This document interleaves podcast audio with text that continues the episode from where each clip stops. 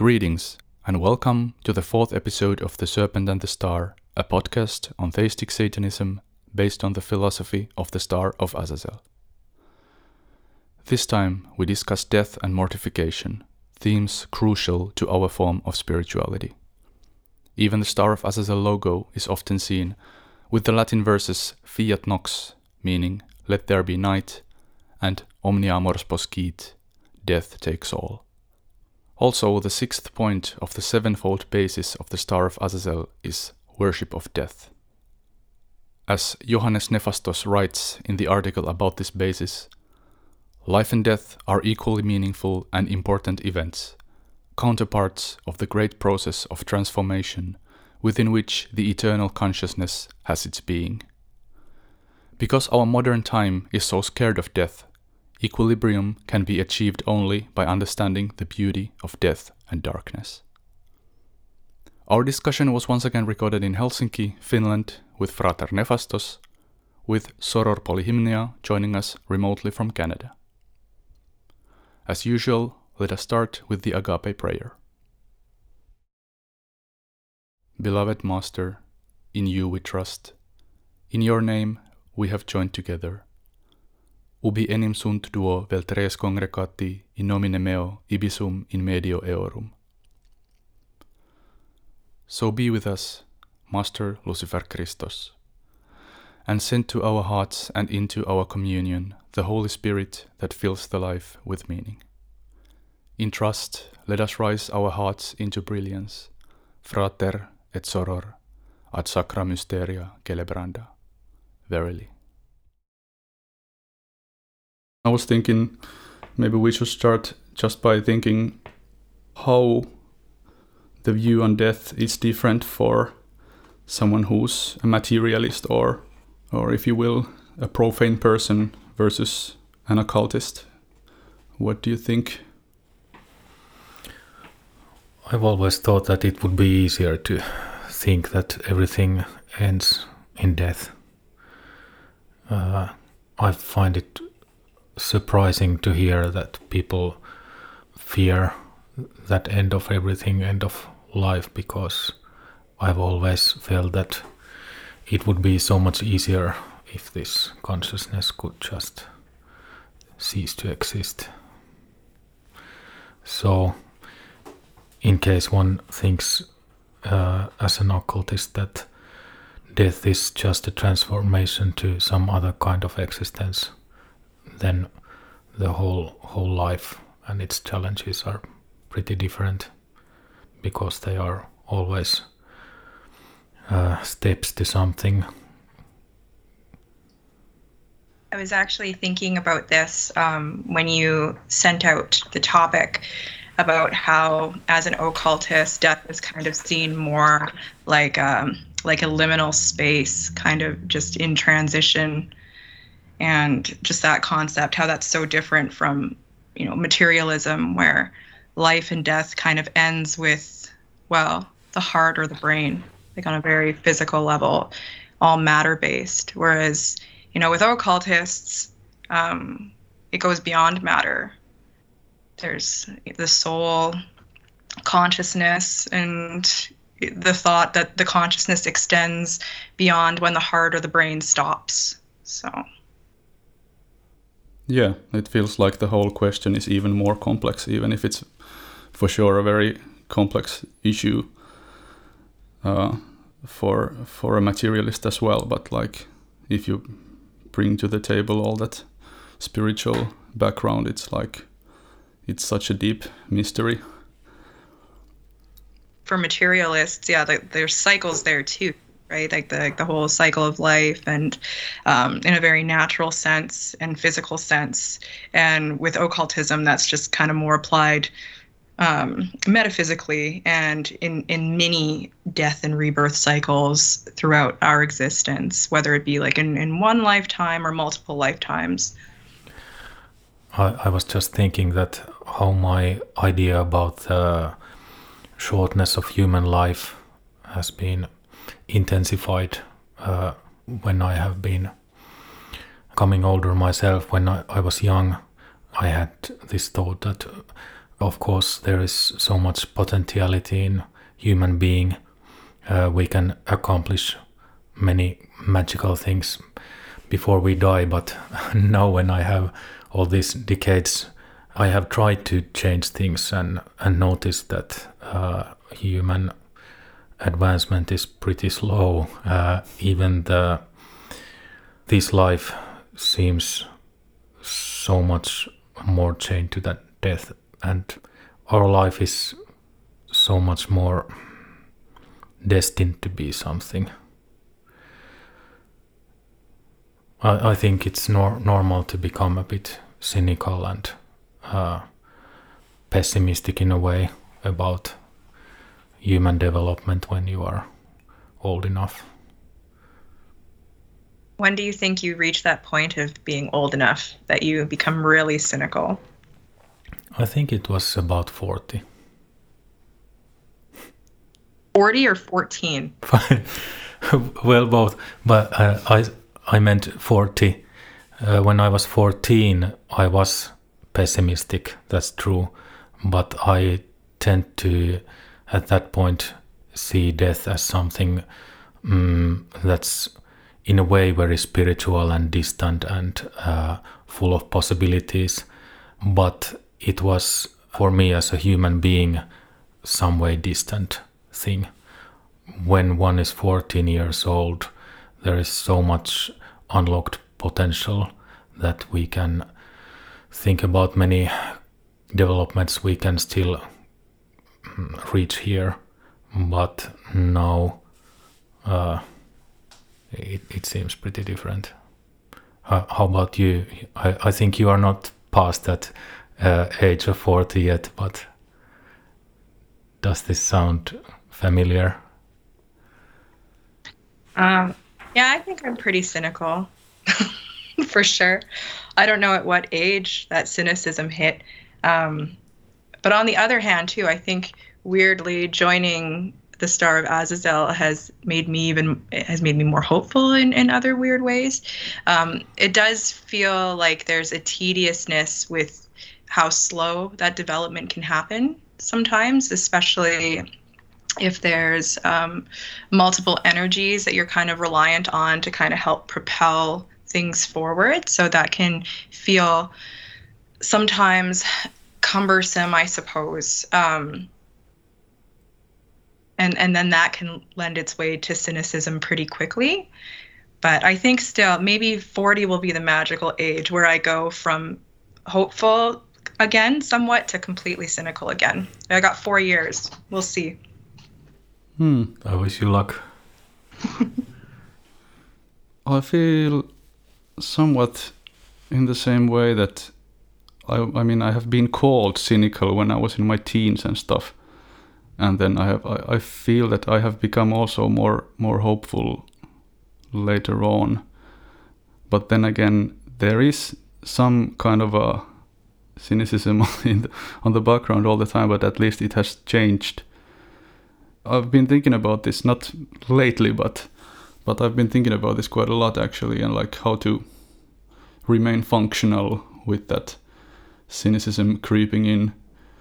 Like, what can a human being achieve? What can I do? where, where is this whole damn world headed, and so on? It's it's hard to stay very happy in the middle of it all.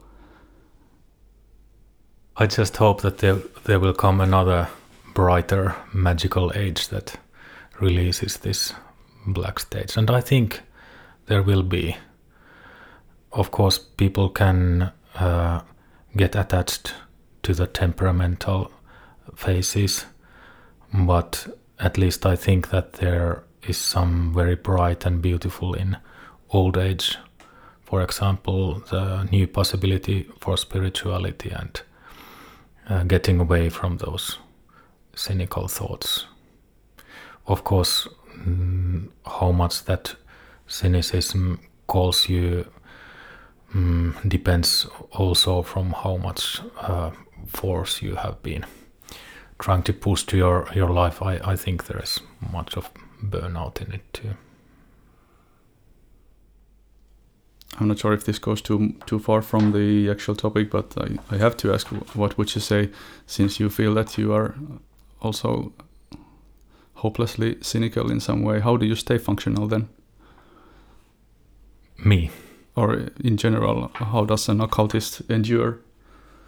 I was thinking that, of course, for an occultist, it's a little bit different because when you are profane nihilist, you can just think that everything is going to hell, everything ends, we are all going to die, and that's about it.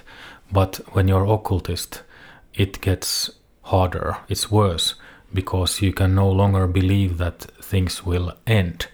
Uh, they can spiral down to new hells, and it, it will not end ever.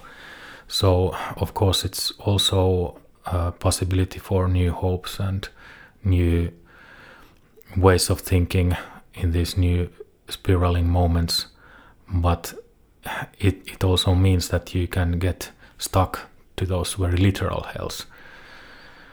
So there's always like a par- part of Mars attached to that Saturnal mortification for an occultist. It can never be complete Saturnal blackness. I often ask myself like why I chose to become an occultist. Um, just because it does sometimes seem a bit like a catch 22 in the sense that what gives me purpose um, and a constant striving to be a better person holistically also damns me in that way where it you know the, the suffering never ends either in theory um, but that being said, I don't think I did necessarily pick occultism. I think it's just it just is. But yeah, sometimes I take a really deep look at it and I just think, you know, I could just not believe in this stuff. I could just go back to being a teenage nihilist and maybe I'd be happier for it in some way or or just kill myself and believe it'll end there. But that's that's not an option right now. So or ever it's also both scary and a bit funny to think that maybe we are here because we were cynical people who ended killing ourselves mm. and are now back to the beginning. So if we believe that death is not the end, but there is a cycle of reincarnation, like uh, actual occultism has to think, I think, then we are all like results of our past, both mistakes and accomplishments. And of course, there must be uh, mistakes, or we would already be adepts and masters who are no longer facing these difficult questions, but only answering them. Something that you, Polyhymnia, said uh, made me think of one of my points in my notes here regarding how, for example, religions are often blamed for being just ways to escape fear of death. And I've even thought about myself that could my practice be also just that? Might I be falling in that same trap? And we can think that in like spiritual life in general, there is is this trap of quote unquote easy answer to kind of uh, escape the challenge of death by focusing on some some kind of an idea of afterlife. But even if we believe in rebirth or reincarnation, we can still say that this life, as it is, is unique and it's it's going to end in its own way and so forth. Do you have ideas on that? I think that the natural tendency for people is to um, not confront death and to, to kind of lean towards that easy answer out of fear because I mean we don't you know what do we know about death really nothing like from a materialist point of view we, we don't know anything about it. Um, even from an occultist point of view we you know we interpret what we think we know about it and we apply it to our our spiritual natures and and how we conduct ourselves. But um, at, ultimately it's like it's the big unknown in this life. So i think the tendency for our own closure's sake like it all comes down to closure as we as we need we need to know um, or the tendency is we need to know. It's, it's a lot harder to say you know what I, I don't know and i'm okay with that. And even if we take the other point of view and think about life as a one triangle and death as an inverted triangle forming this hourglass of being, then they are just reflections of each other and very death oriented occultist or spiritualist will face that great unknown in life because both of these are something that we can't fully define. Uh, whether we are fearing death or life, whether we are wanting to escape either of them, we will face that great unknown.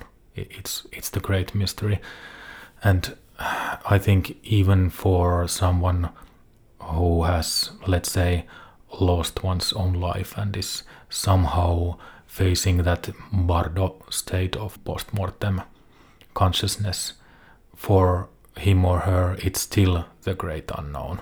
What is happening to me? What am I going through? What is this?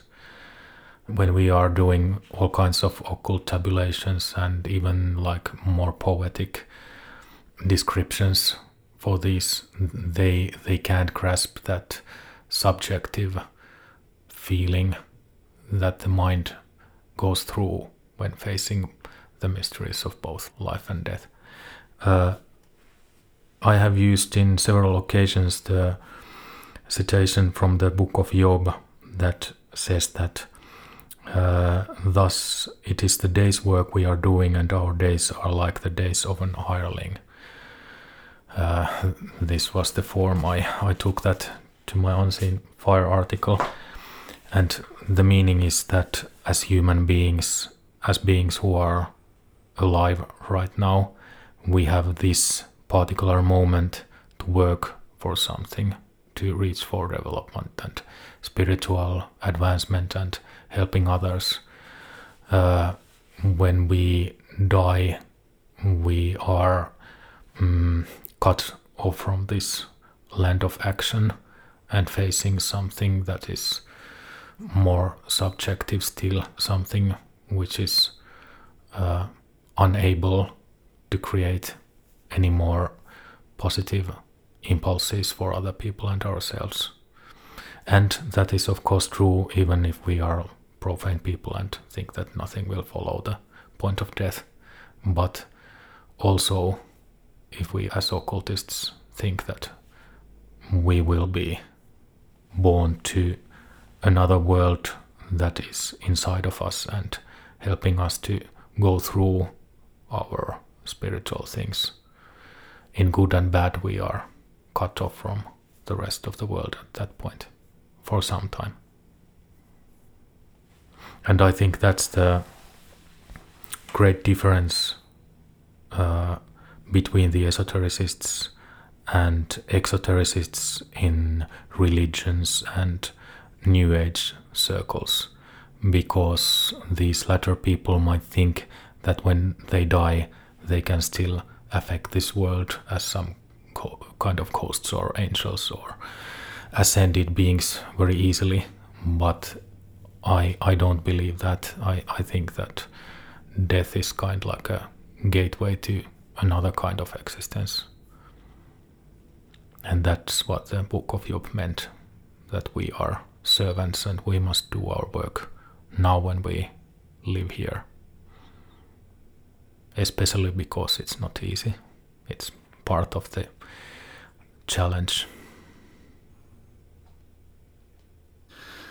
You mentioned the unknown, uh, which made me think of change in general and how, um, like, any action of change can be seen linked to this uh, mystery of death. And actually, from that comes to mind also what you said earlier about uh, life and how how in, in these such fundamental dichotomies these things always intertwine in the in the sense that we can't really talk about death without talking about life and God and Satan and, and all those.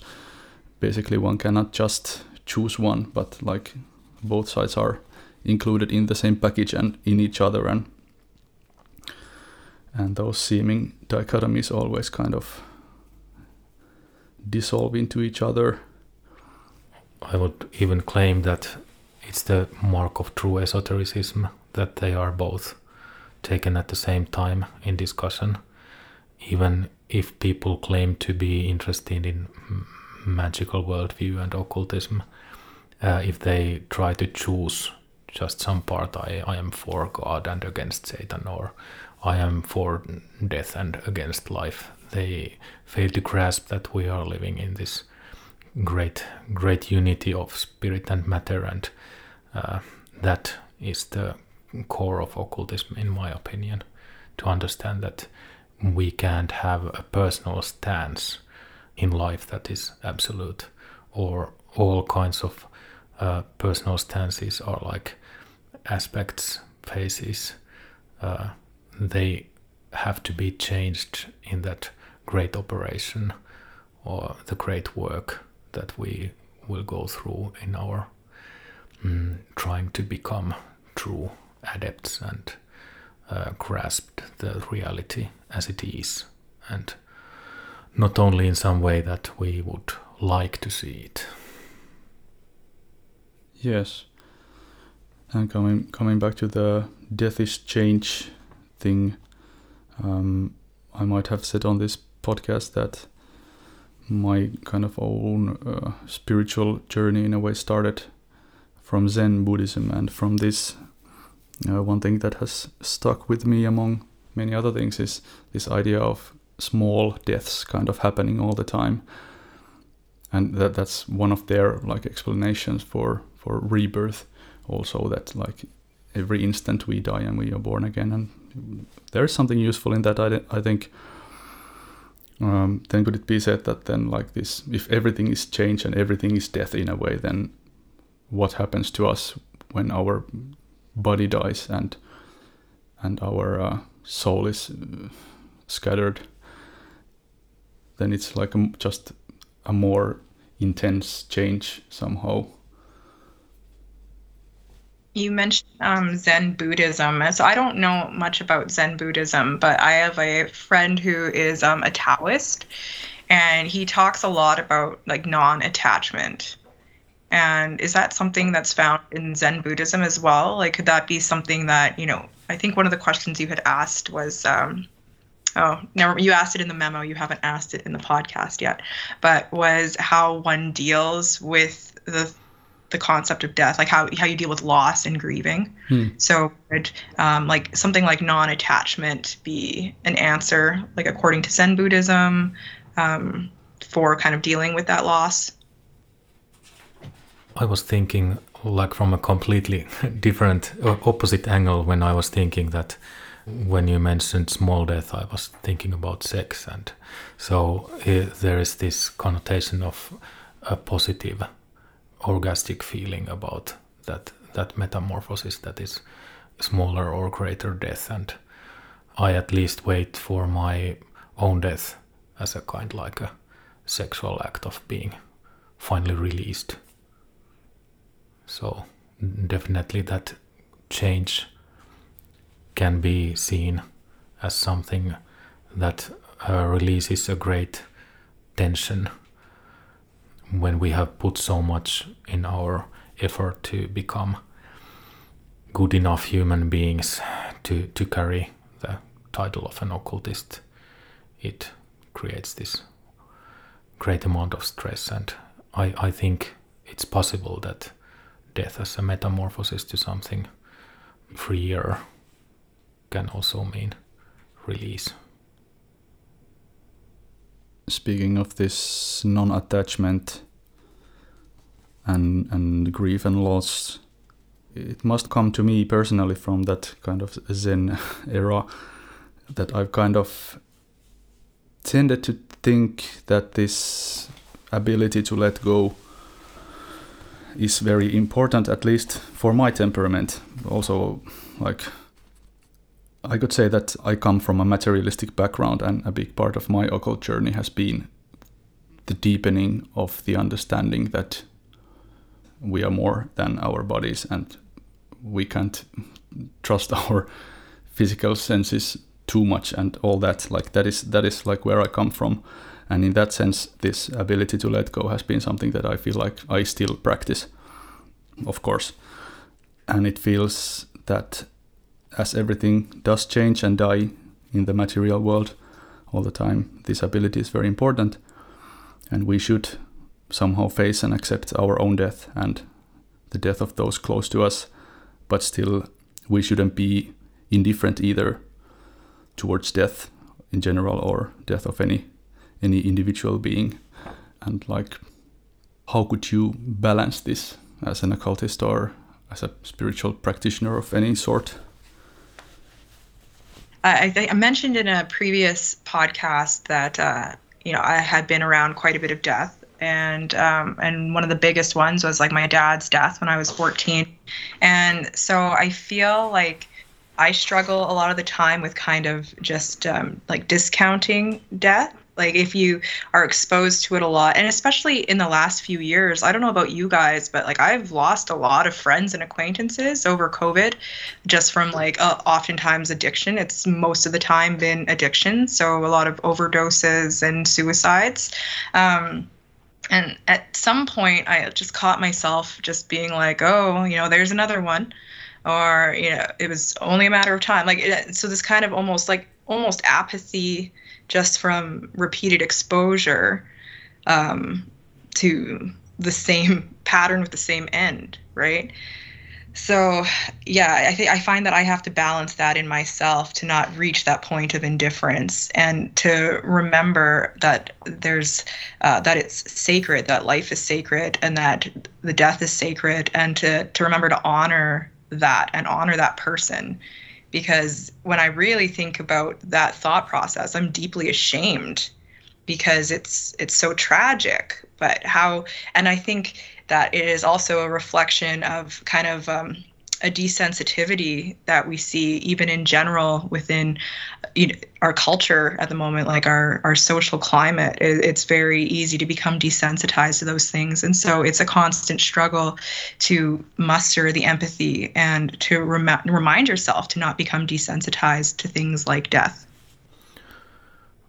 Our culture has failed in its attempt to deal with the problem of death in many different ways. And that's part of the uh, basis of our empathetic problems because there is no longer sacredness in death but we still face death in its like very macabre and uh, violent and meaningless forms.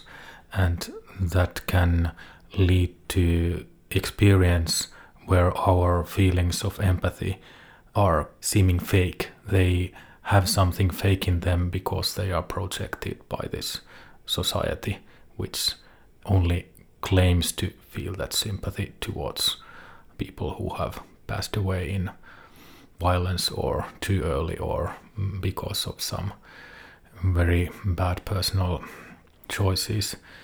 Uh, it would be easier to see the meaning in death, I, I mean both the positive meaning and negative feeling, if our culture would give us some kind of instruments for that. I chose the sixth principle of our Star of Azazel to be the worship of death because I thought that we no longer face either the positive or the negative aspects of death in our life. And especially for our, well, Finnish culture where death is somehow tidied away to some places where old people die and we we never see them going through those processes of failing health and death. I think it's become too sterile and and personally, I would be, I think, terrified of those physical aspects of death. Uh, I would find them disturbing to be with like elderly people who are very very sick and about to die or very ill but at least these things should be discussed there should be some kind of cultural stance and not only that tidying away of things just to kind of touch on that um, have you mentioned like violent death um, I, my background is in mortuary sciences. I had done a couple years for that with schooling, and so I've um, embalmed people, and I've seen quite a few dead bodies in that way.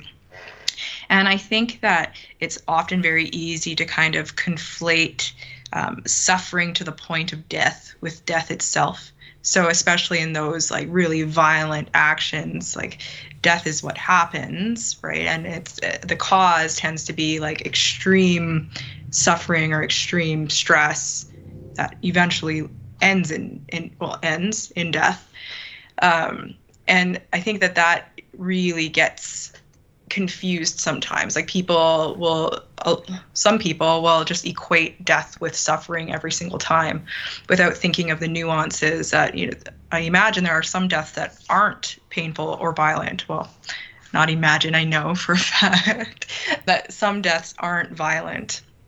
Um, and so they aren't a process that ends abruptly. And even witnessing, like the first body that I had seen was somebody who had died in a violent gunfight. And I remember not the very first dead body I'd ever seen, but within the context of school. And I remember opening up the body bag and going into complete shock because of the scene that I was witnessing, which was quite gory and how that was so much different from you know handling the body of somebody who had just died of a heart attack in their sleep so i think that that element of, of suffering um, changes the whole dynamic of death and how we perceive it. It's a lot easier to think of death as this like abstract concept than it is to think about the attachment that violent a violent end adds to it. For me it has always been very strange to think how it's common to think that uh, death is somehow painful or violent or disturbing itself because I, I have always thought that death is the antithesis of suffering. Like, of course, if I would die today or tomorrow, uh, probably there would be a great deal of suffering in it, but the death itself would be released from that suffering, or at least the physical aspect of that suffering. Maybe I I would suffer in some post-mortem state, but that's a different thing. Um, so, is it intuitive for you to see why culture always seems to think, at least claims to think, that death itself is uh, violent or even unnatural somehow? I think it comes down to the fear of death in a lot of cases is so since we don't really know and you hear especially in like the media of all these like horrific things and wars and accidents and we seldom hear enough good news to kind of balance out the horrific news. So i think death becomes something that we naturally fear. And, and i mean especially in the west where i would say that in the west we're completely like death phobic we don't have a very good understanding or want to understand death. Um, even when I was in funeral directing school, uh, one of the biggest things that we were taught was like closure, the psychology of death and how you know people should have an open casket or they suggest having an open casket so that people could have closure. But i was thinking about that because funeral homes even if you go on their websites they'll say you know an open casket gives you closure but they don't really go more in depth. So if we don't as a culture embrace death and in a way that we don't fear it, then how is saying, look at this person who you loved who just died dead in this casket, what does that do beyond giving you the closure of finality? Like, oh, they are dead. How does that help you move past, like beyond that? All it is is showing you that they actually died physically. right? So coming to peace with that, coming to terms with that, we don't, as a society, at least here in the West, support those su- supports support those constructs that help somebody grieve in like a, a healthy way. Would you see it positive if we would have some kind of more physical bodily experience with our deceased, like Tibetan air funerals where people are dismembered and given to vultures, or some kind of mummification and um, presenting those bodies, or what do you think? Personally, I find it a bit disturbing, but I think it's a partly temperamental thing. I was just reading um, an article by David Metcalf about uh, the Berawan tribe in Indonesia and how they uh, participate in like a form of endocannibalism by essentially don't get grossed out by essentially like drinking the fluids like liquefying the fluids of decomposition um, and and consuming it as part of the process. Uh, so i don't think that that is necessarily something that I would personally be okay with in my grieving process. But I can also respect that, you know, that culture got to that point of thinking that. And we could probably meet somewhere in the middle between how we in the West here react to death and that. Like, I don't necessarily think that sky burials or anything that needs to, it doesn't need to be gruesome but I think it's probably more in the conversations that we have, in the way that we talk to our children about death, in the way that we explain death, um, just being transparent about it, and even talking about it more. And not, there's like a tendency to kind of romanticize death when it is spoken about right? You, you have a lot of those artists and I'm, I'm one of them. I like death is my favorite concept with which to art as it were. But that's not super accessible either. Like that's that kind of art tends to be more niche. So I think that it, it needs to be a whole cultural upheaval and acceptance of just death itself. So not not necessarily sky burials, but just more death acceptance, less death phobia. It also seems that it's about empathy more than uh, about like what actually happens in our cultural presentations. I have known Satanists and people who are very interested in this kind of mm, black aesthetics, uh, who are very fine and eager to find beauty in those kind of macabre things, but they are still uh, far from understanding death when it comes near to themselves or their loved ones. They can be very different things. So, so I heartily agree that it should be about discussing things and finding our like soulful connection to those things and not about changing some visual aspects aesthetics and culture.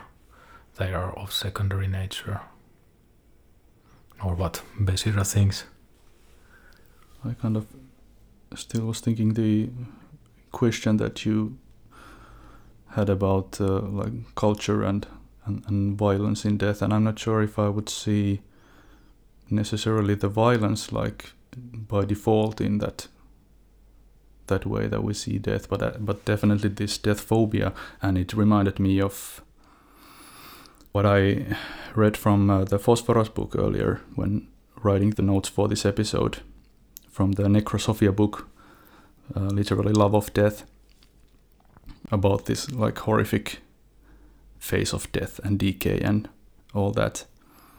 And one idea from there I, I took was that that it is precisely because we are so deeply identifying ourselves with only our material selves and like that's all we think we are.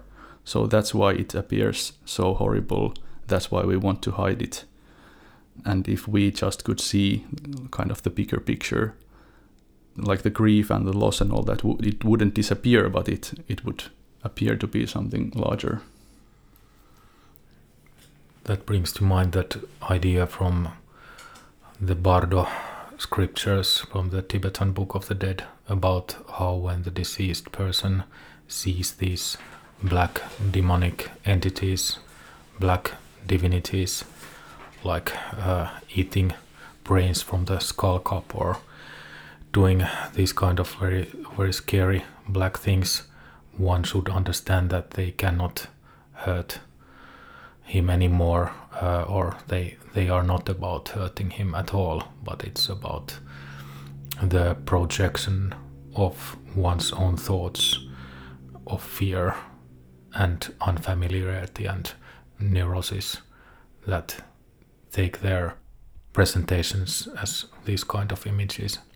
But of course, it's a bit different when we are alive and facing other people, and when there is some possibility of actual wish of harm when we are facing true adversities, whether physical or mental, it is a kind like objective evil to us.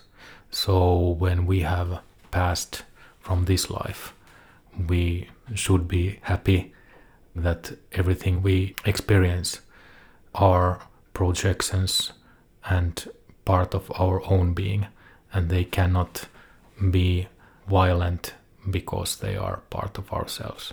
Of course, this once again depends from that basic view that after death we are facing subjective and not an objective world. Perhaps people who would believe in some kind of Christian heaven or uh, places like that would disagree with me here. I'm actually curious if I can ask because I, I mentioned like the West's view, but I mean that's so broad. What what is a funeral like in Finland? Like a typical funeral? We are very Lutherans here, so most of us belong to the Lutheran Protestant Church, at least nominally, and the very reason the people often name is that they want church marriages, they want church funerals. And they are quite bleak, empty rituals, but pretty much the same for everyone. There's this closed casket and sad hymns that are played with organ or something like that. It, it's quite grey. Yeah, I think technically cremation is more and more common nowadays. Even might be the most common. I'm not sure, but the closed casket is there in any any, any case in the funerals mostly, and of course there are like Orthodox Christians who have open caskets, and from the little experience and knowledge I have of that, I could say that their approach to the whole issue of death is a bit more healthy, uh, with their emphasis on the like remembrance of death and all that, which, as such, is lacking from the Lutheran credo. But that's a minority anyway. Do you guys have any like Baptists over there? I don't think I have ever met one. So basically no. Sure there are, but like Yes. marginal. I wonder if that's like a North American thing here. But if you ever are here and there's a, a Black Baptist funeral, I've been to a couple and they are the most joyous events. There is a lot of clapping, there is a lot of singing, there are choirs. It's it's really something. It's like a, a celebration of life. It's definitely yeah. It's, I was yeah, I was just thinking about that. I don't think you guys probably don't have that over there in Finland. It's something that we have here, and it's actually it's pretty awesome. Yeah, and actually, in in my travels, I have seen something like that. Uh, in some cultures, it is it is exactly as you said, like more like a celebration of life, to the extent that, for example, in some parts of Africa, it's common that you can have the actual corpse like on a chair, and people are dancing around and again maybe not my cup of tea but i can understand uh, that there is something that maybe we haven't quite understood about the whole thing. Well, here we have uh, wakes as well. Um, not, I mean, not every culture over here, but some cultures participate in wakes, and I think like a wake is kind of a nice middle ground between what we were talking about, like endo cannibalism, and then just like very um, death phobic practices. But wakes where you know you're with the body for several days, like the body will be. I was at a three day wake where the body was just shrouded and then people would go up and pay their respects and everybody was drinking and drunkenly go talk to the body and and you know it's surrounded like the body is surrounded by their favorite foods and and things like that. So I, i've participated in things like that. And i you know by the third like the first day is kind of weird but then by the third day like you're like okay let's bury let's bury this guy you know? Like i'm sick of you at this point. That's a, but i it's it's fun. It's like a fun a fun way to approach death. that's a great way to take that psychological leave. That one gets tired of the celebration. Hmm. it's it's very pretty ingenious, actually. From Wake came to my mind those many folkloristic Finnish stories about how one is being alone awake with a dead body, and it has been used, for example, as a form of uh, taking wizardly powers when one is alone with the body and faces the fear of the body. And often in these old Finnish rituals, there is something to be done with the body, being in close contact with a dead body. And with that, it was thought that one gains the power of mana or the collective death energy. Finland is um, a magical, magical place. That's yeah, that's not something that we have here. It was, but I think the past hundred years have made us just some sad Lutherans here. but maybe there's a spark there, still still going on. Yeah, it's it's also very kind of witchcrafty, the old tradition that we used to have, and shamanistic, of course. But yeah, speaking of witchcraft, what you just said kind of reminds me of like the reverse phenomenon of what the uh, Tibetans traditionally do when you are uh, when you speak to someone dying or I guess someone already passed, and you try to help them to kind of move along in the afterlife. But in the Finnish tradition, you want to gain something for yourself then. Of course, in every culture there are these downward path and upward ascending path hmm. practices. Even in like Indian practice, there is this. ha- Have you heard about the ritual when one mounts the corpse once again alone and waits until the corpse in that particular ritual starts to fight back to you, but you have to subdue the corpse and take the power from it. It's pretty, pretty dark and pretty insane, also, of course. Yeah, I realized I maybe used the word witchcrafty in a, a bit demeaning way, but you know what I mean basically. No, I didn't take it that way. I, I think it's like a, if one polarity is in those tamed Protestant religious practices, the other polarity is in witchcraft that can be either ascending or descending witchcraft. What do you think? How far should one go to this kind of death meditation in the sense of kind of facing the gruesome face of, say, physical death? That's one of the things that I have faced as being the very good aspects of the Star of Azazel that I have met people who have opposite temperament in these things and whom I can really appreciate. Uh, we just talked with brother Obnoxion, Sodalis Obnoxion, who has pretty much the opposite view about the body and hence also about the bodily death than I do. And I find it invigorating in a spiritual way that uh, he can find fascination about those bodily aspects of death and other kinds of very bodily things that in my, my temperamental stance seem like gross or fearful or something that I have to fear, or if not fear, I find some repulsion instead of attraction towards them. I just had a dream where I was carrying this brother's ritualized corpse with me. He had given it to me as a sacred magical object, a talisman of sorts.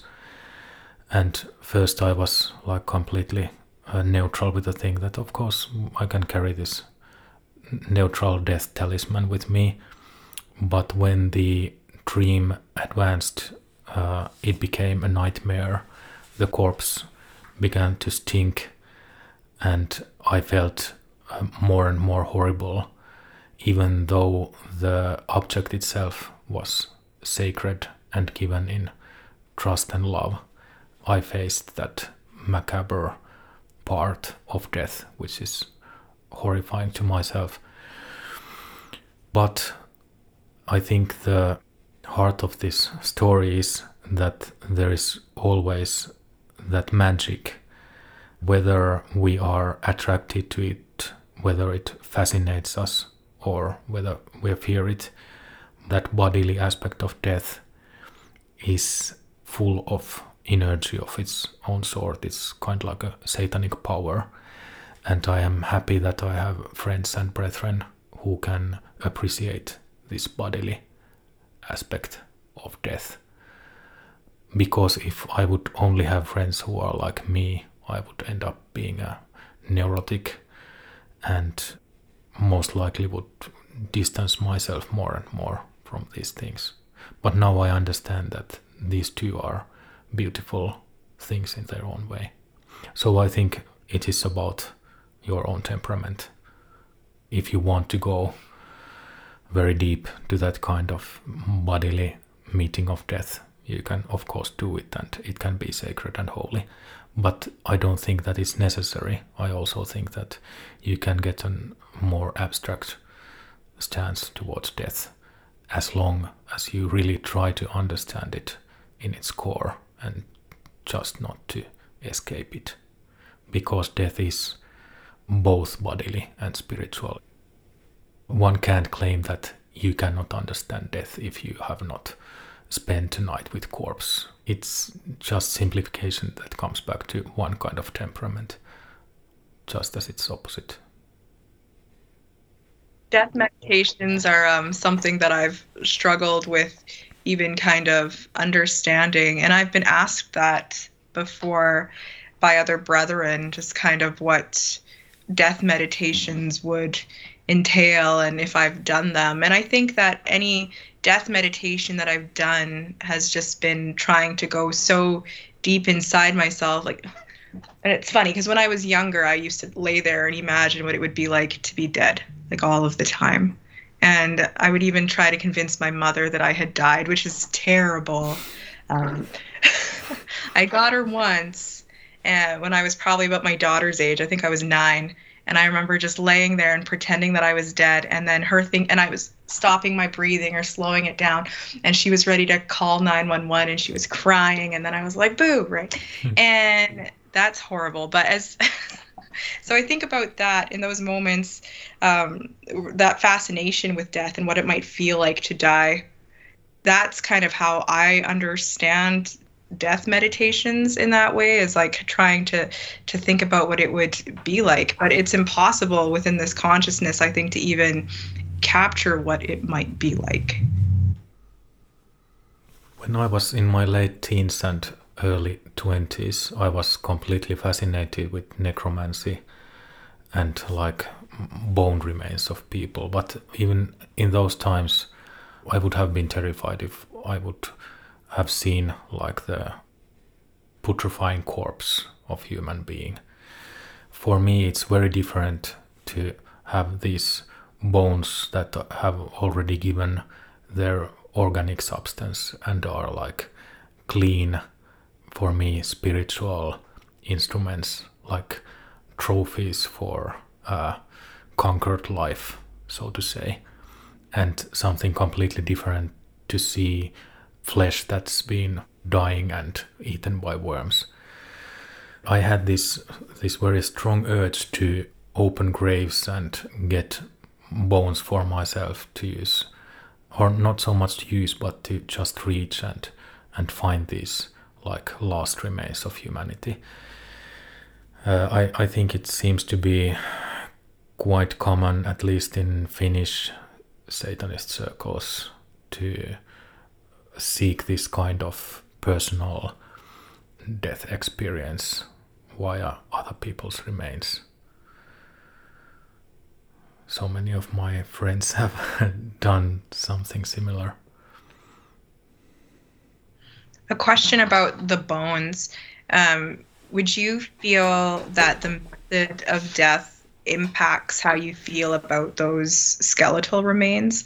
Like if it was like if a known violent death, would there be some kind of ne- extra negative energy attached to the remains? Yeah, absolutely.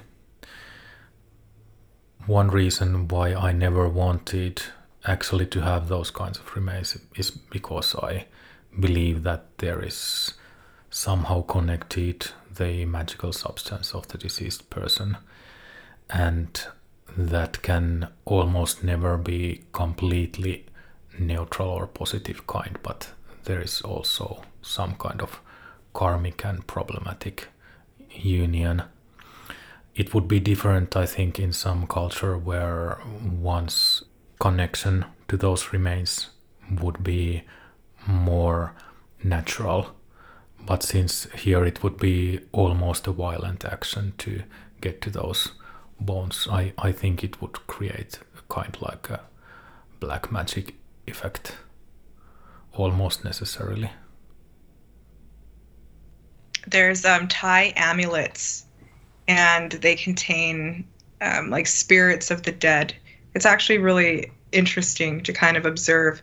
Um, but the amulets will sometimes be advertised with like very specific deaths. Like it'll be like young woman died in car accident or uh, and I'm not sure if it's like the idea is that the spirit will then protect you from calamities in that way in this amulet. But I just thought that was really interesting. Um, I wanted to buy one, but my mom forbade me. In, at 36, my mom forbade me to buy this amulet because we're from Thailand, and she said, "Absolutely not! Don't bring that into your house." So it's it's interesting to think about. I don't and i don't think that i could. Like i did want to buy one but i don't think i could actually have it in my house because i would just feel like it was just a lot of negative like how do i don't know. I, I couldn't ever make peace with it. Mm. now i can hear in my ears when the satanists who are among our listeners listen to this and say well black magic is exactly what we need to do because we are satanists. But I guess we, here we can say that um, it's the sort of downward atmosphere that isn't really helping in our work. I would say that the great difference here is about are you actually connected to these things or is it a kind of like aesthetical choice for you to just gain some personal pleasure of being dark because I can see myself having this kind of um, amulet or skull or something that would have the energy of someone who had been actually close to me. But if it would be just someone I had never met, I know from nowhere, and I would just gain hold of his or her essence, it would felt like great violence against that spirit, that essence it's not in my hands. I, I should not hold something that doesn't belong to me. That's a very good point. I think that I feel the same way. Like if it's I think I mentioned in another podcast too that I have a hard time like death for me is just I think about it all of the time and it's probably from my experiences in my youth with death.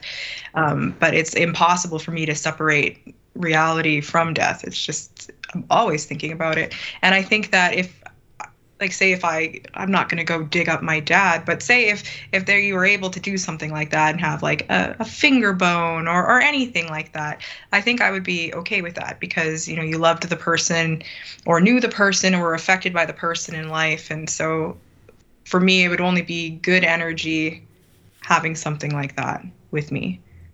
So I'll be expecting your finger post mortem in the mail. I was just going to say that uh, one of my, one could say, fantasies about the Star of Azazel would be to have like my own skull being somehow preserved in the grand lodges to be kept as an artifact there. But of course, it's mostly symbolic thing. But I could easily think about it as a physical thing also. But to think that my skull would be on a shelf of some trophy collector, black magic market keeper, it's pretty different. But yeah, of course, my parts are yours.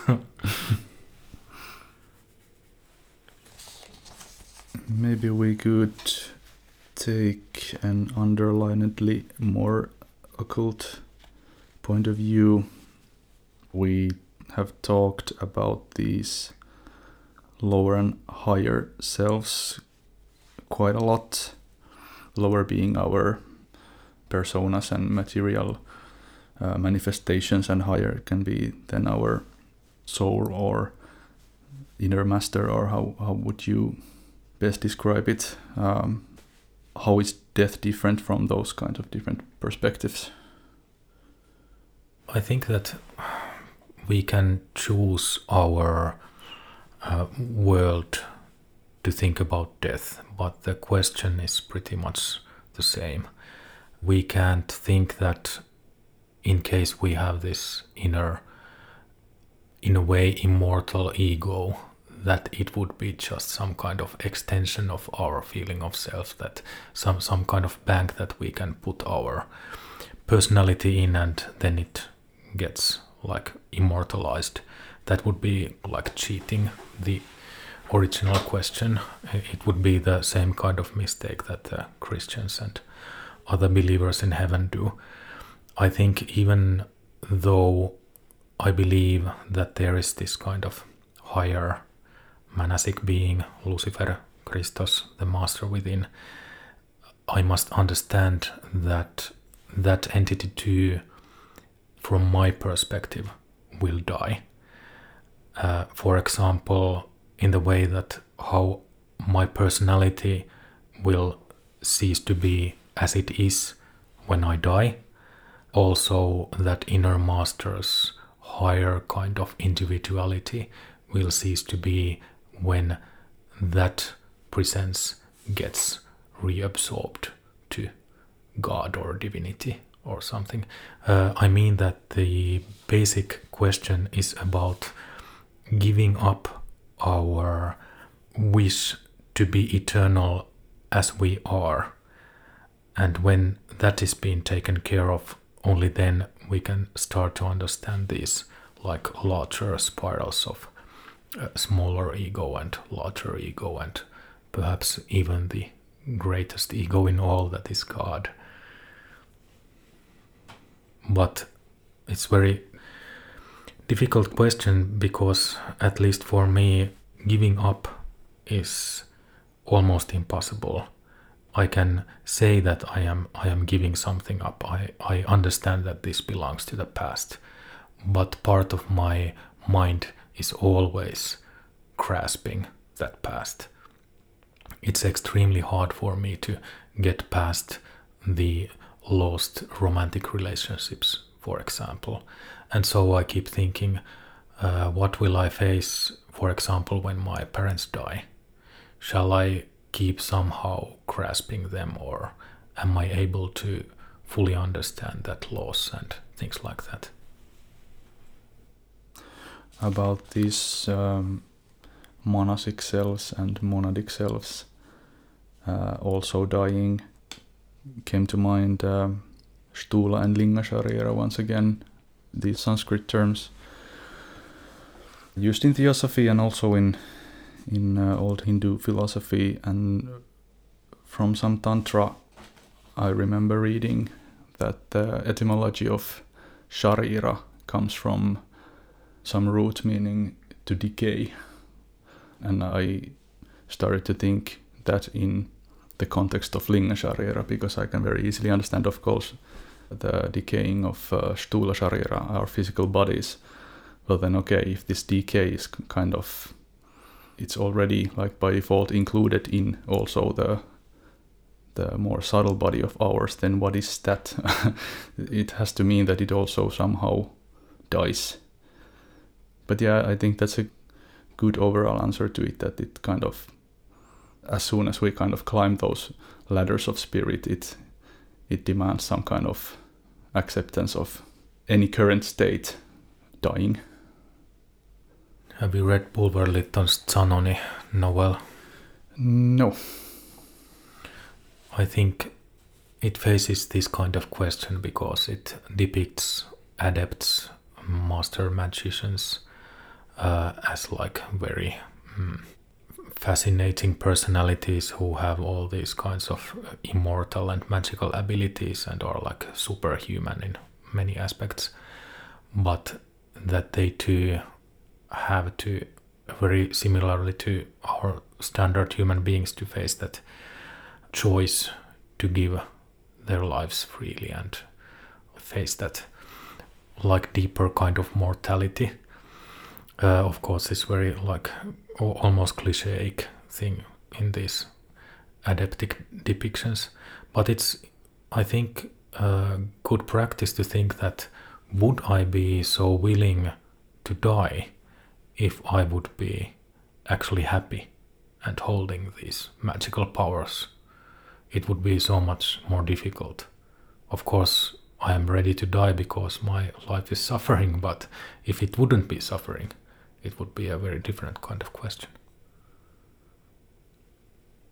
I think it's easy to to uh, think about the end of suffering as death. Like that just seems to be where the brain goes. I know that for me suicidal ideation has been a constant theme in my life and it's it's just so it's too easy to go to that place for me right like it could all just end the sun could die out and we could all just die or an asteroid could hit us and how wonderful that would be but i had a um, a cancer scare a couple of years ago where they found spots on my liver. And this was after my MS diagnosis. And so I had, you know, been pitying myself about that.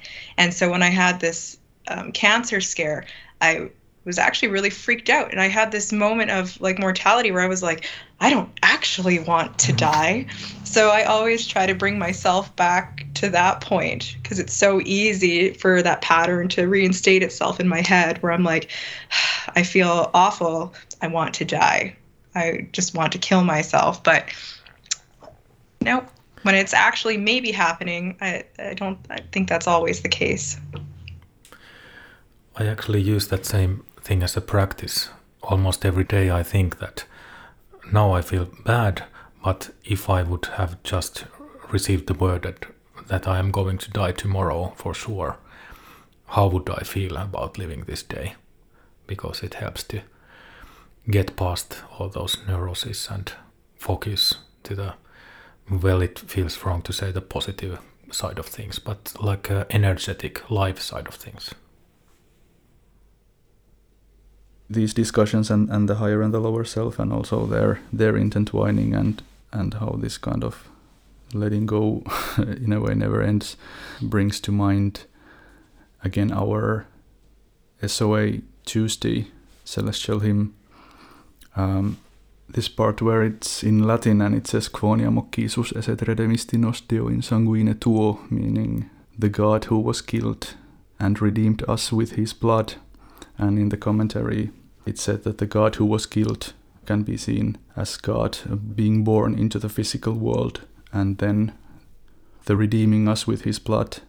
Then means that he, uh, with his sacrifice he raised the human personality from the mechanical repetition of unconsciousness. And how these these different selves kind of meet here.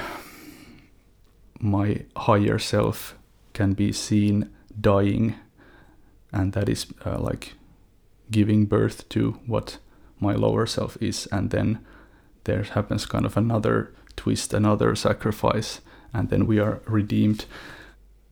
If I think of my higher self uh, in a karmic way, in a way, um, I do all kind of stupid things here on earth, and then my higher self, in one way or another, kind of cleans my mess.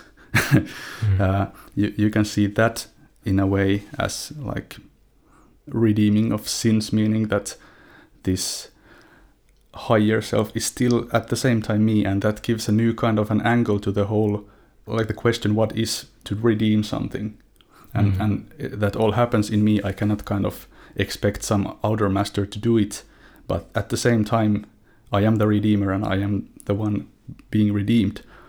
And then, how does this like relate to death? When at least it can like give new light to the whole whole setting of life and death, and like that is as we sometimes talk of Christ in me or, or Lucifer Christos, the higher master in me in action, and that's in a way one means to kind of transcend what we have thought death is, for example. Also, it made me to think that when we as occultists think about death, we can fall to these kind of snares to speak always about like metamorphosis and transformation, and it doesn't ultimately mean much if death is only some kind of transformation. But if we take the another aspect of death as inertia, something being closed to very small place, almost unable to do anything, I think it's apt way to see this redeeming process, like this redeemer, Christ, Lucifer Christos, or Avalokitesvara or Buddha is in a coffin of our personality, like imprisoned by Saturnine death aspect. So it's death as lack of movement, lack of freedom, lack of energy, being close to grave. Which somehow also makes me think of uh, time, and it may be too a vast subject to go into, but at least it can be mentioned that again the whole idea of life and death changes if we think of it not from a linear time perspective, like how these are not like this happens and then you die and then you become something else, but how that is true, but at the same time, esoterically, we can see that those also like coexist, so to say, at the same time. When we were speaking of redeemers and uh, the theme of redemption it's you know like our fifth point like every man is his own savior. That's the thing that i am constantly when people are asking me you know why theistic satanism that's the point i constantly return to because if you're not going to save yourself right like who who is so i think that's very important to constantly perpetuate that life death rebirth cycle uh, in an act of, of saving yourself. Should we move on to mortification? I was actually just going to say that that sounds like a great work is in a way a big uh, cycle of mortification in itself because if we are redeeming ourselves as Satanists, we are practically decaying from our old being, our petty being, and like very, very slowly becoming something that is hidden inside this bodily casket, some, something more glorious, something more real. And it, it can't be done unless we let those petty feelings die. Yeah, actually, I remember thinking sometime earlier that oh shit, I haven't had this full like mortification process yet, and I have to now get it in order and and whatnot. And, and then I thought that okay, these mortification periods come come in cycle, and of course they do as things intensify from time to time. But then I, what I realized later on was that it's not really about like going through a phase of mortification, but exactly as you said, the whole work is mortification, and like mm-hmm. that that is a deepening process more than okay, now I have done this, I can move on to something else. But mm-hmm. that's like the whole thing, pretty much.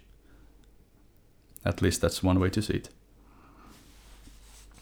And what is mortification then? Okay, um, I would argue that uh, it's pretty universal idea and ideal again um, that you can find in pretty much all the spiritual paths worth following.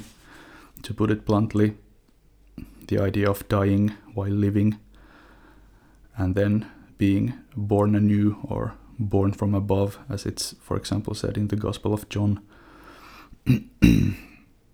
but uh, like if if you had to try to summarize it somehow, what would you say mortification is, and what is what is its aim, and why is it so important? I was thinking that answer to that has been the very point of our our discussion all the time. So I think mortification is about accepting death mm. in in all its ways, but it can take so many different points of view that our temperaments give to it. So, and and of course we must uh, accept also parts of those that are very unnatural to us when we feel that there is some kind of truthfulness also in them. Uh, I think it's also about humility because we as Satanists can be quite proud and heroic human beings, and mortification is about letting those things go. So, not only understanding that this flesh, this body will rot, but also that my ingenious mind will also rot and it is very mortal and very small compared to real spiritual hates of adept masters and divinities and the great unity of being. So I think mortification is understandable to those human beings who, in their hearts, already understand that I am something else, I, I am something more, and thus this envelope, this sharira or eggshell that people see when they look at me and and read me and uh, think about me, it's it's something that is about to fall off sooner or later. It, it, it must change. It's good that it changes. And I think the process of not being the egg anymore and becoming the bird is about the uh, great part of becoming an adeptic being. Do either of you have any thoughts about like passive mortification versus like an active, deliberate mortification? Like seeing something within yourself that needs to be essentially expelled and effectively like killed out of yourself to kind of advance things like so say um, for truthfulness right? You would have to um, like kill the tendency to lie within you and that would be like a deliberate act. But then not of course like finding that balance there too because one can be too honest as well. But would you consider that type of action like a like an active form of mini mortification. You said kill um, i remember that um, i have had like by default positive attitude to like killing as a symbol in spiritual work but i realized that more and more it sounds like well forcing first of all but also something maybe instrumental in the sense that okay you see there's something you want to change then you kind of tackle that as if like trying to cure symptoms instead of the actual um, what's causing those symptoms. So uh, i'm not sure if i'm like a white aspect person at the moment uh, but i can see that white kind of tendency in me that I tend to think that if my focus is right, if I actually strive and do this work consistently, then this kind of more detailed things kind of start to heal if that's the right word again i don't know but by themselves in, in the sense that i don't of course i have to like if i see that i do something wrong i can just like let it be like that but killing certain things you don't like about yourself like shouldn't be the first focus i guess. I have thought about this a lot because uh, i have too struggled so much about uh, all these practices about killing oneself, killing one's bad habits and supposed negative aspects because it's the usual language in the sacred books and occult books and so on. But I think that the problem is in that we no longer have those guru systems, those systems where one has an actual teacher, because I believe that it's the teacher who helps the student to applicate those teachings. The teachings themselves are pretty harsh. They are the red aspect, so to say. But the teacher is the white aspect. So he or she helps the student to understand that yes, this is the path you are going to take. This this is the actual teaching and it's correct, but this, on the other hand, is how we are going to do it, and it works with love and taking yourself into consideration. Of course, it doesn't have to be this way, there can be harsh gurus also, but uh, as a large big picture, I think we would need interpretation help with these old tantric and magical and sacred texts to see what is the line between us doing harm to ourselves and our process by that spiritual violence and where that so called killing is actually beneficent. I think that says a lot about my own temperament that I go to the place of like total self punishment every time. Like this is problematic. This needs to die. But i think historically i'm pretty hard on myself that way so it really isn't surprising. So i appreciate your guys' perspectives on that for sure. Yeah well likewise i'm exactly the same and it's not it's not like something i'm, I'm good at but for me the challenge seems to be that even though i would like to uh, treat myself with silken gloves so to say there is this very Luciferian Satanist subconscious, or maybe subconscious is a, a bit wrong word, but there's something inside of me, some like Satanist magnetism that tries to invert the things to violence, some kind of inverted pull. And it has been very, very interesting and also horrible to find those depths of our soul that tie us to those like also negative mortifications. Also in the faces i would see it no longer necessary but we have that uh, devil inside tied to our our being. So even if we would stop trying to judge ourselves so harshly it's possible that the process itself is not ready to go as quickly. At least in my life, it hasn't been. Yeah, and I guess that white ideal, like focusing on the core, whatever it, it then is, uh, until that is reached, you must like tackle more specific things more, of course. Like that's also like part of the process that it's a again climbing a ladder kind of thing.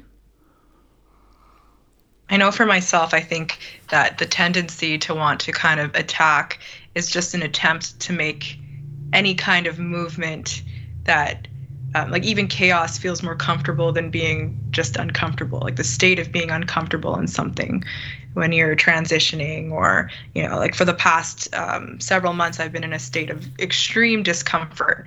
And i know that it's been a constant struggle to try and think my brain always goes to what's what am i doing? What's wrong with what i'm doing right now? What needs to die within myself? But i think at some point the person has to just let the processes happen and unfold and accept it as a part of the larger work, even if it's just uncomfortable. And that sucks. also, one thing uh, that's not too much discussed, I think it it would have to be discussed more in also the spiritual occult circles uh, is the human tendency to become masochistic. Uh, I, I, see it quite often in the occult pupils that we have this kind of psychological snares in us that make us love a kind like downward pull. And it can be seen also in mortification processes especially in the black aspect pupils that we think that we are punishing ourselves to reach for something greater but actually we are punishing ourselves to get psychological masochistic pleasure and it's not spiritual at all.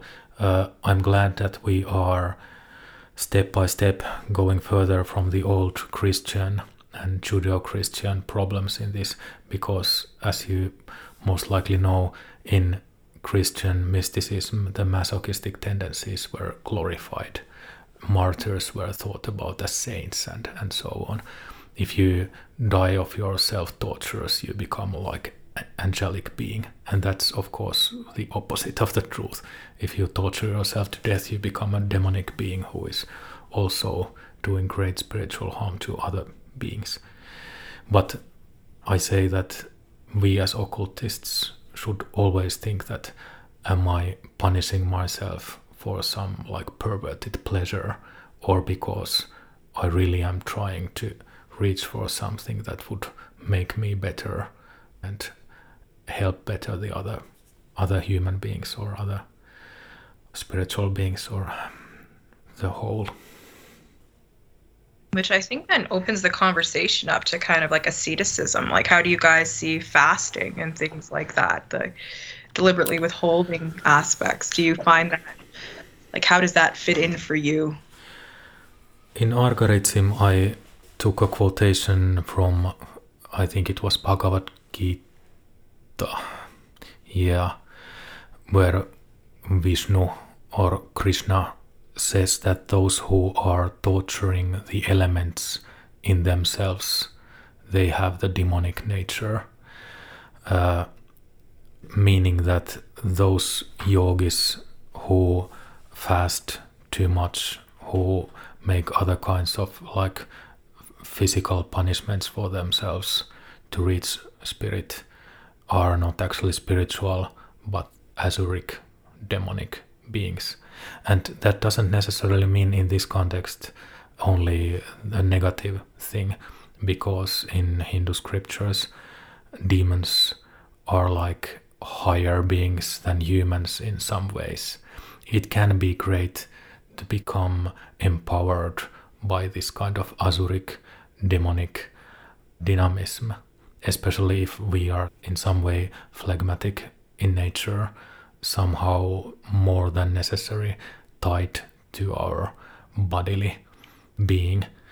But we should not think about it as a spiritual practice. It's more like a mental neutral practice. And I think that's uh, one good way to think about fasting and being physically awake for longer periods or uh, doing sports in, in great measures. It's not good or bad, it's just a neutral instrument. I've never thought of fasting as something demonic, but now that you put it like that, it yeah, I can see that.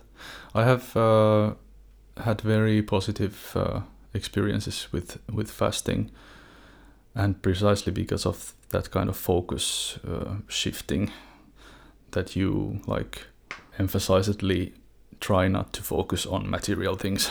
Uh, like you eat as much as you kind of need to be uh, like content, but you don't do it in excess or or something like that. And if I've had some a few weeks fasting, usually they are not very harsh, and it doesn't have to be like ascetic.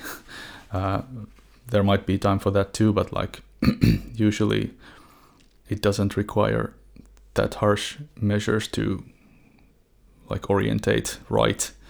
And and usually I've I haven't done it actually in some time but but I've had very very good uh, experiences with with those kinds of things. But then again the kind of white aspect tone in me would like to add that again here I could see a kind of a outer manifestation of something that we can also kind of ideally do less visibly. Uh, I mean, actually, it might be the Azazel Navain prayer book, even when it says the prayer to Azazel. Um, is basically a fasting mm. hymn, so to yeah. say.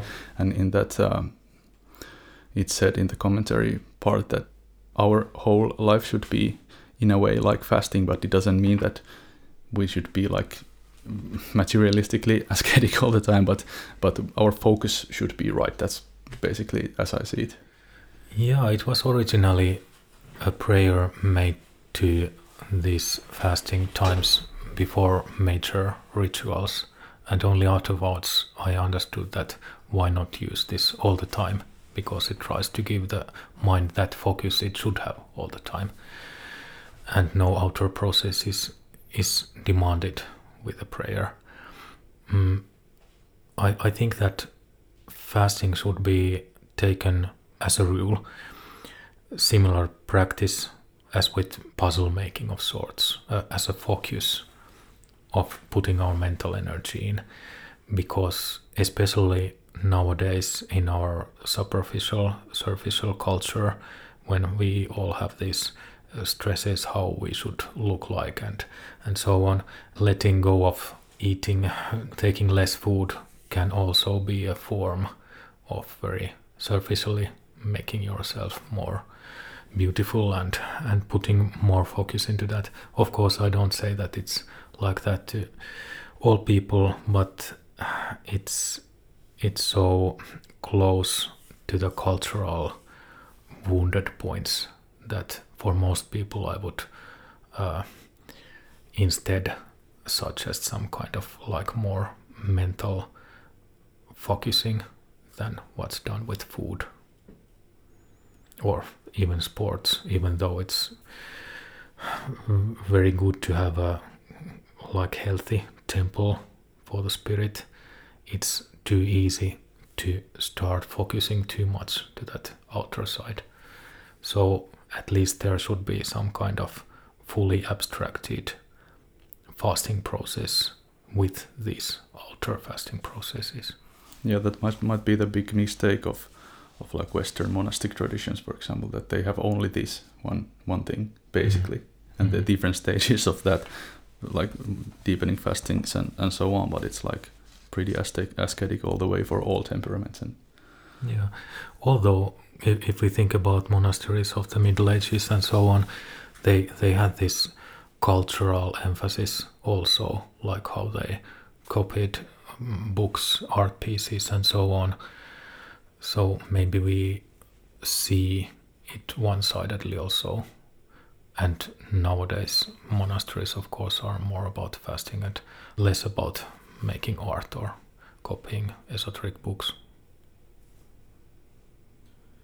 Speaking of uh, fasting and the likes, um, I heard in some like Catholic context and probably elsewhere as well, people can speak of uh, like smaller mortifications, exactly like everyday everyday life things like abstaining from something little, not not taking that little like treat you know that can be a little mortification for example giving up a certain food or, or drink or habit or whatever uh, but then also there is this deeper process which john of the cross has for example called dark night of the soul which is like mortification in a deeper sense. And in his uh, book, he basically talks about how how a spiritual aspirant is uh, purified of his mistakes step by step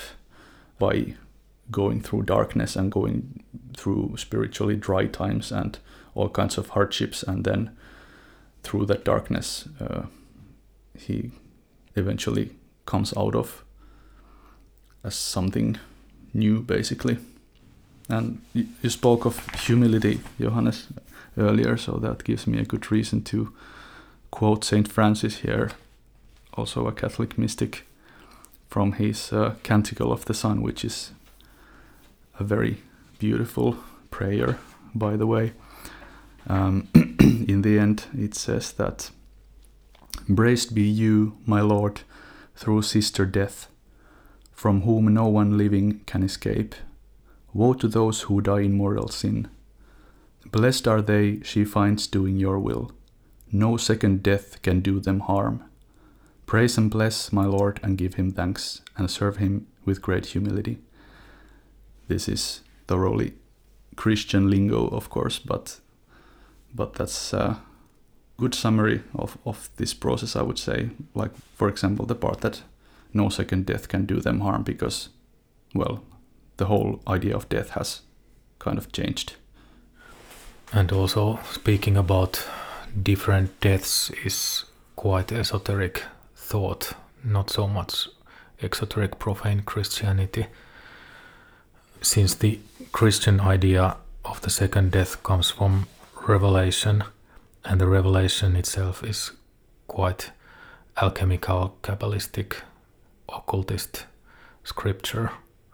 We can understand how this kind of like inner death, soul's death, is something that is important to us as spiritualists and occultists and is something quite poetic and non understandable for a profane Christian. Like the very idea that someone's soul could die is something that no Christian could speak about even um, well of course if he's evangelist or prone to these kind of very high kind of sermons of course he could speak about these things but not as normal protestant christians. Uh, like in general maybe I'm trying to find something to say about this uh, mortification, especially uh, so much because of my own background, which I said is like basically materialistic, and and how I see this mortification process and uh, a concept that is related to that. I guess it's Greek originally. This metanoia term meaning like a total change of mind, total shift basically, from my point of view, for example, from materialism to spiritual reality, like an actual full shift. And that, that's why I, I, I see that this uh, mortification process is so important. And maybe it, it's also our, our time that I see it like a requirement in a way for spiritual striving. Yeah, like the Gospel of John was mentioned briefly before, and quite near the beginning of the said gospel, Jesus speaks with Nicodemus and says that those who are walking this spiritual path have to be born anew from above. And I think the metanoia, that is nowadays pretty much, I think, a Christian term, has been taken from the Platonic, Neoplatonic Greek because that thought, that Neoplatonic thought, was very much present when the new Christian theology, dogmatism, was made 2000 or little less than 2000 years ago. Uh, I think the metanoia or the getting past our small mind to nous or spirit or great gnosis is kind of like a beacon or turning point or antithesis for the standard mortification in a way that in mortification we are seeking something that in metanoia happens like reversing the polarity of the bodily understanding. Yeah and speaking of that as well as like differing temperaments and differing methods being useful for different types of people one thing that is uh, an ever fascinating concept for me is this kind of white mortification. The idea that the same thing can be achieved and this same kind of first death or dying while alive can happen uh, via vivification or life like the fullness of life and going into that so deep that the whole thing kind of turns around if we think about what happens in nature if the growing power in seed a small plant becomes intense it will break through concrete and then the birth of that plant is the mortification of the concrete and there's nothing sad about it even though it's death. And like from a human perspective what happens in both or all these different ways of the same process happening is relying on spirit and then what might seem to us to be like darkness like a void or a vast space, why not? Then is eventually what brings us to new new kind of life. I think it's a good question. I don't think I have any semblance of answer. I know that at the moment I really feel like I'm kind of in the middle of a dark night of a soul myself. So I'm interested to to think about what the next steps might look like what i like to think that i'll be able to emerge out of this like some kind of butterfly from some kind of horrible dank cocoon but i just i don't know what the next steps might look like in terms of that i'd like to think about looking at other people and examples and to kind of see but at this point i, I feel like in this dark night of the soul i've, I've felt mostly mad like not not angry, well, angry too, but like virtually insane touches of insanity. And I think that at that point, it's right now the struggle is to not go down the path of descent. It's making that conscious choice every day to try to ascend and and hope that, you know, I, I make it out the other side as as somebody who has the tools to continuously ascend more. Um, so, any insight you have as to what that might look like post would be awesome. Because um, right now it's pretty bleak. These these dark nights of the soul. There, there's not a lot of um, of hope to be found. Of course, there are always exceptions, but my strong belief is that as a culture as a Western culture, global culture nowadays, we are actually living through so so intensely hard and even we could say apocalyptic times in a way that for people who are sympathetic, empathetic, subtle, uh, spiritual, it means a horrible, horrible collective stress. It, it means insane amounts of also uh, hard to deal with energetical stress. And so we shouldn't be hard on ourselves that we are feeling bad all the time. We don't have all the answers for ourselves or for humanity. We are suffering spiritually psychologically bodily emotionally because it's a collective problem for our culture and it's extremely stressed right now. Of course, there's always possibility for everyone subjectively to reach for the light to uh, reach the point where this mortification becomes spiritual vivification and everything is white light but i think it's thousand to one or or more that uh, it actually is about feeling the great suffering of humankind and the animal kingdom likewise and the whole planet.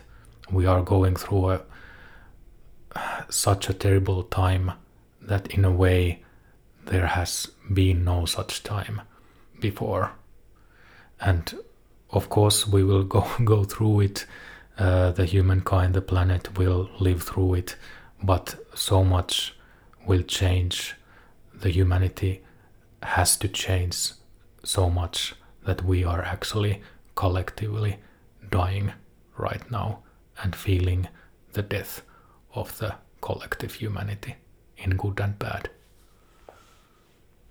Yeah, I don't feel like I'm in any position to give any any insights because I'm struggling with the same things, probably very kind different kinds than than you are. But yeah, I said uh, John of the Cross uh, speaks of like spiritual dryness, like in the sense that you don't get any kind of gratification or any kind of joy from your work, but you still do it uh, because of some kind of uh, what's the word in English like duty velvollisuus mm. you do it because you have to and well that is work for you. Something you do because it has to be done. But it's like personally very hard when i'm feeling very down for example. It's a bit of a cliche to say that in the kali yuga or the black age uh, the process of spiritual development is fast. But we can understand that when there is only the feeling of dharma, of doing what's right, and there is nothing good to be felt with it, or in those days, in those times where there is nothing to it, it is extremely quick to just choose the pure spirit with no gifts, n- nothing that you can actually gain with it. You just have to choose the doing what's right because it's right, even though everything is black and you know for a fact that it doesn't help. Mm. We are, in a way, touching God's heart at those times, touching the very fabric of reality where there is only the energy, only the power, and humanity has fragmented. But luckily, of course, that's not the whole truth. There will always be good things, friends, and things that help at least partly to see the process as also something that helps other people.